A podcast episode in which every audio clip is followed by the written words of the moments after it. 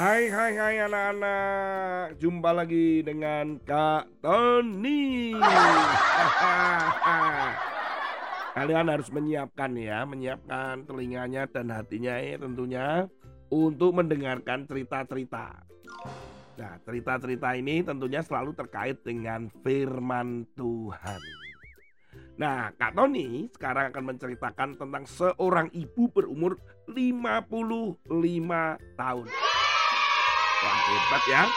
Seorang ibu berumur 55 tahun bernama Rory S. Wood. Tapi masalahnya uh, ibu Rory S. Wood ini ditangkap polisi. Waduh.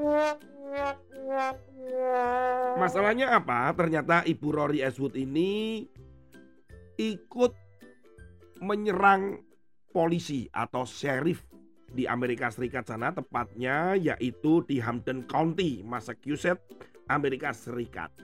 Ceritanya para sheriff ini sedang ditugaskan oleh pengadilan setempat untuk melakukan penggusuran rumah di daerah Hampton County. Tetapi apa yang terjadi?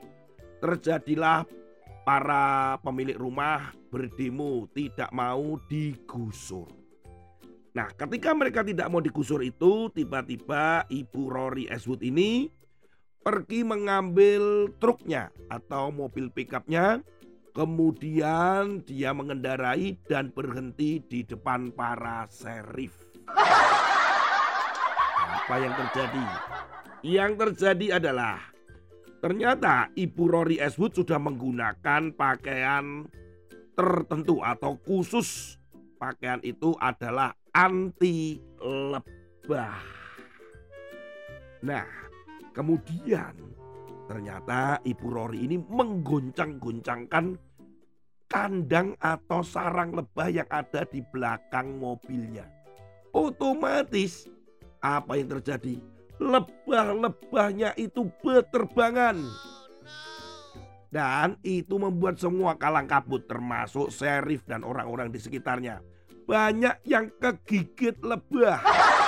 Eh maaf, bukan kegigit. Tetapi diapakan itu? Dientup. Dientup. Ya artinya lebah-lebah itu berterbangan dan menyerang manusia. Dan di antaranya adalah serif yang harus dibawa ke rumah sakit Kemudian ada beberapa orang juga dibawa ke rumah sakit karena mereka-mereka ini adalah alergi lebah. Atas perbuatan daripada Ibu Rory Eswood ini, ya tentunya dia harus harus ini harus ditangkap dan diborgol. Dan kemudian dibawa ke kantor serif dan di situ dia ditahan. Memang dia sempat dibebaskan untuk sementara waktu. Tetapi belum tentu dia bebas. Kenapa?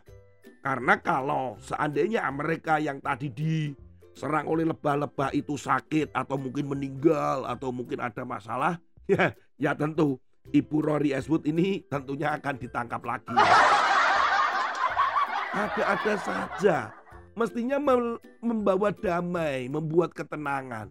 Malah di situ saat mereka ini yang satu ditugaskan pengadilan, para serif akan melakukan penggusuran. Eh, malah penduduk yang juga bersih tegang untuk mempertahankan supaya tidak digusur. Eh, Ibu Rory malah buat masalah, membuat suasana makin panas.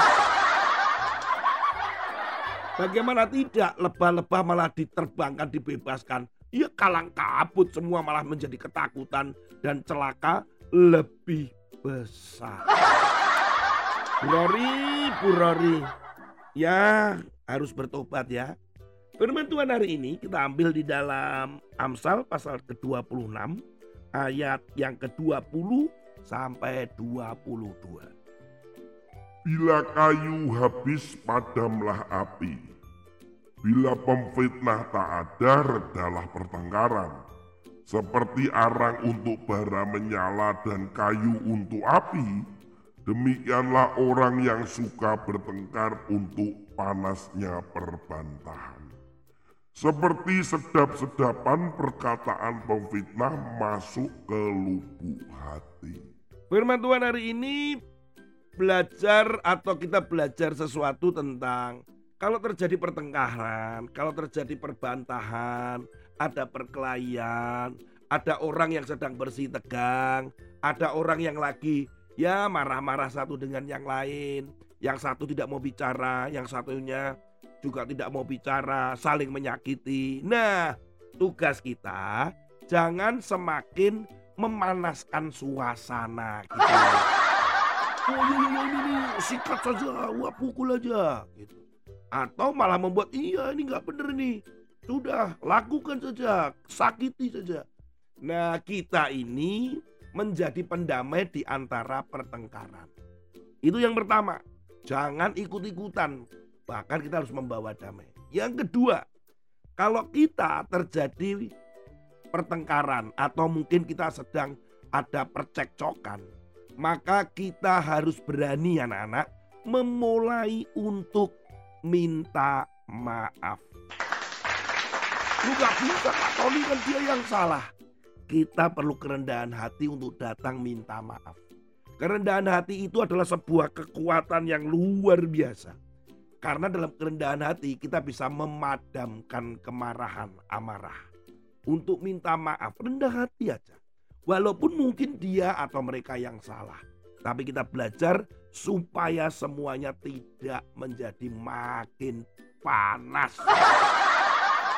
Tidak semakin digigit oleh lebah. Kita harus singkirkan lebah-lebah itu jangan dibuka dari kandangnya. Gitu maksudnya adalah kita harus membawa damai. Kita rendah hati untuk minta maaf. Jangan takut diinjak karena di dalam kerendahan hati dan kita minta maaf di situ ada kuasa kasih Tuhan di dalam kita.